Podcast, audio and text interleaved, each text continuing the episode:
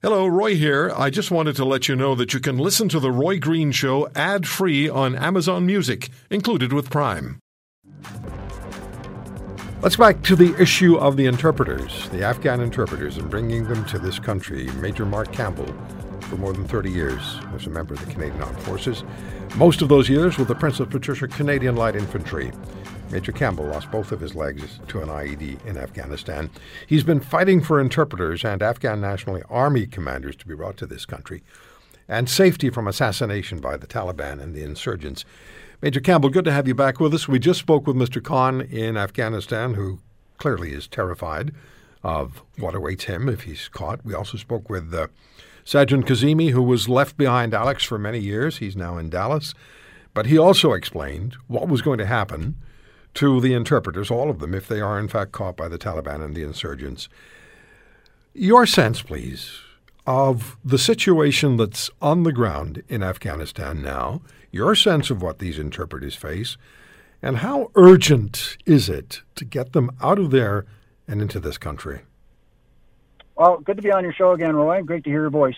Um, my take on what's going on in Afghanistan right now is, uh, I guess, chaos would be the operative word.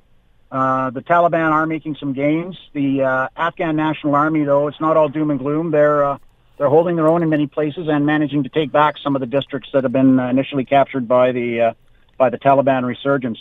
All of that notwithstanding, however, um, it would appear that the Taliban are on the move. They're on the march, and uh, they are slowly gaining ground against the government security forces in the Afghan National Army and the Afghan National Police.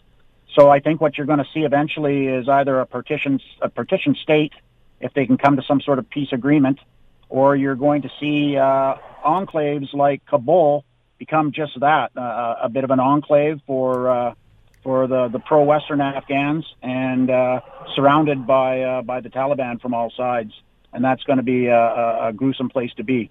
I mean, the sense of the sense of urgency. I, I don't think I can I can put words on uh, on top of it to make to make the word urgent more more applicable in this particular case.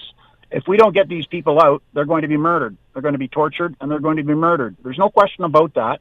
Uh, there's plenty of evidence from the past to, to indicate clearly that that is the Taliban modus operandi for anyone who's cooperated with uh, coalition forces or uh, or Western forces. Um, and there's no question that these interpreters, who Canada owes a debt of gratitude, and some uh, Afghan National Army commanders who work closely with the Canadian forces in Kandahar for five years.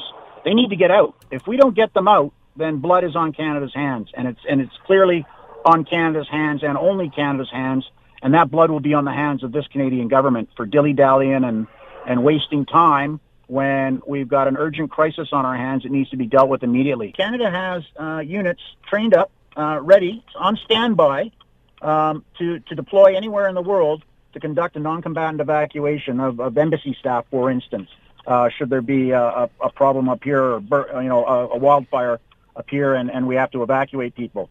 The, the, the, the need to evacuate the, the Afghan interpreters and, and some of the senior leadership of the ANA um, that work closely with Canada, there's, there's no question that this is, this is a responsibility of Canada and the Canadian government.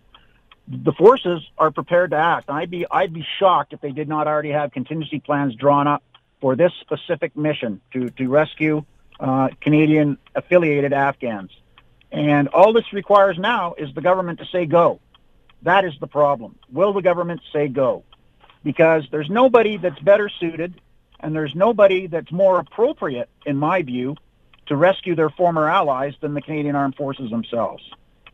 That's almost the responsibility, isn't it, Mark? Well, it's certainly a moral responsibility. A moral responsibility. The government has the responsibility ultimately to get it done. Yes, and the forces are the are the are the instrument by which they can achieve that end. And uh, all they have to do, literally, is say go. That's why we spend all that money training and equipping and and having these these specialized forces on standby that are ready to go and do the non-combatant evacuation. We've so, got the aircraft to do it. We've got the people to do it. Um, all we need is the government to support it and to say go.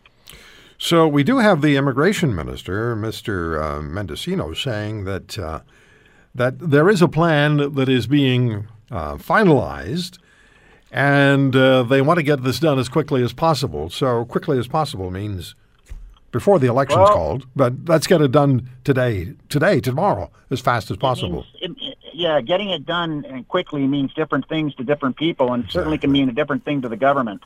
Uh, I don't know what they mean by quickly. I hope they're not just planning on reinstating the uh, the fast track prioritization for immigration program that they ran before, because that will take months, if not years, to process the Afghans based on our experience the last go around we did this. No, no. What we need now is uh, a rapid screening capability on the ground provided by the embassy staff. Load these people onto aircraft, move them down a secured corridor by the Canadian Armed Forces, get them onto aircraft, and get them out. That's the bottom line. That and by quick we mean like start moving tomorrow, if not today. Mark, I asked uh, both of the interpreters who were with us at the top of the hour, and I know you have activity going on in your own life right now, and I appreciate you taking this, staying with us. Um, I asked them what their day would be like when they went out on a mission with Canadian troops, and they gave us a sense. And they always underplay it. They always understate it. Each time I've asked them this question, whether it's on the air or off the air, they understate their role. There's a there's a humility there. They just don't want to say they don't want to talk, claim uh, that they were extremely important to the mission, but they were, weren't they? Absolutely, they were. I, I couldn't have functioned in my role mentoring the Afghan National Army. My my teams and I could not have functioned without our interpreters, and they did so much more. They weren't just translators. I mean, I can get a machine to translate. No, no, these people were our uh, they were ambassadors to their culture, and they would explain their cultural requirements for everything from a business meeting with three cups of tea preceding any business itself, the small talk we had to do uh, in order to, to get to the point where we could actually do business. I mean, all these things that were foreign to us that are second nature to the Afghan culture, this is what the interpreters provided. They're our roadmap to success, absolutely, in our dealings with the with the Afghan populace and our dealings with the Afghan uh, security forces. They were absolutely critical for us to do the job. And they were often, were they not? And this is something else we've covered. right on the front lines with me, Roy. They were getting Yeah. shot at and blown up the same as I was. Were they not also at times the primary target uh, for the insurgents? Absolutely. It's like the old saying we have in the army, shoot the radio man, kill the communications, right? Then they can't talk and get reinforcements. Well, if the Taliban were able to kill the uh, kill the interpreters outright, that would leave us literally voiceless working with the Afghans. And uh, and they knew that. So they yeah, absolutely. The, the interpreters were high priority targets for the Taliban. Not only for that reason, but to set an example for other Afghans, you know, through torture and and and, and decapitation and and other horrific acts. The, the the Taliban would go to town on interpreter if they ever got one. So there's no question here. I mean, I didn't. I, I asked them when they were on, and uh, Sajjan uh, talked about the fact that they would be tortured and their death would be extremely difficult. But there's no question that this would happen, and probably not just. I don't know, Mark. You tell me. They, but, but I'm guessing not just to the interpreters and their immediate families, but perhaps to their extended families as well. Oh yeah, anybody the Taliban can get their hands on, particularly to uh, to try to coerce the uh, the the interpreters themselves to come forward and surrender themselves. You know, if they can get a if they can if they can find a, a family member and apply apply pressure to that family member, you know, threat of death or injury, and get the interpreter to come forward that way, then that's an awfully strong, an awfully powerful lever that uh, that the Taliban can uh, can take advantage of uh, if if if they're if they're you know if they're able to. Um, the the concern here is, you know, there are reports out of Afghanistan of of of uh, of officials and and other other people, teachers and whatnot, being flayed alive. I mean, skinned alive by the Taliban. This is an exaggeration. This is not a joke. This is this is this is what's happening. This is the kind of savagery, medieval savagery that the Taliban indulge in, and uh, that's what's in store for these interpreters, and in some cases, senior members of the ANA that work very closely with Canada um, that, that this is what these people are facing for having worked with us, for having helped us. Uh, they're now they're now in the crosshairs, and it's our job, in my view, to get them out. They kept me out of the crosshairs as much as they could when I was literally, you know, walking the minefields in their country, and now it's our turn. We've got to do our part. We owe these people a debt of gratitude, and that debt extends to, you know, providing them a new home. Uh, these are exactly the kind of people we want in Canada as as as new Canadians, as new immigrants. They're hardworking. Uh, you know, they already speak the language for the most part, Um, they're they're they're ideal. They're, these guys score a 10 out of 10 on the on the good to go immigration scale in, in Mark Campbell's view. Um, you know, we we've already vetted these people. Uh, they've already vetted themselves through their, their gallant actions in, in combat supporting us. Yeah. And now it's our turn to support them. And time is of the essence.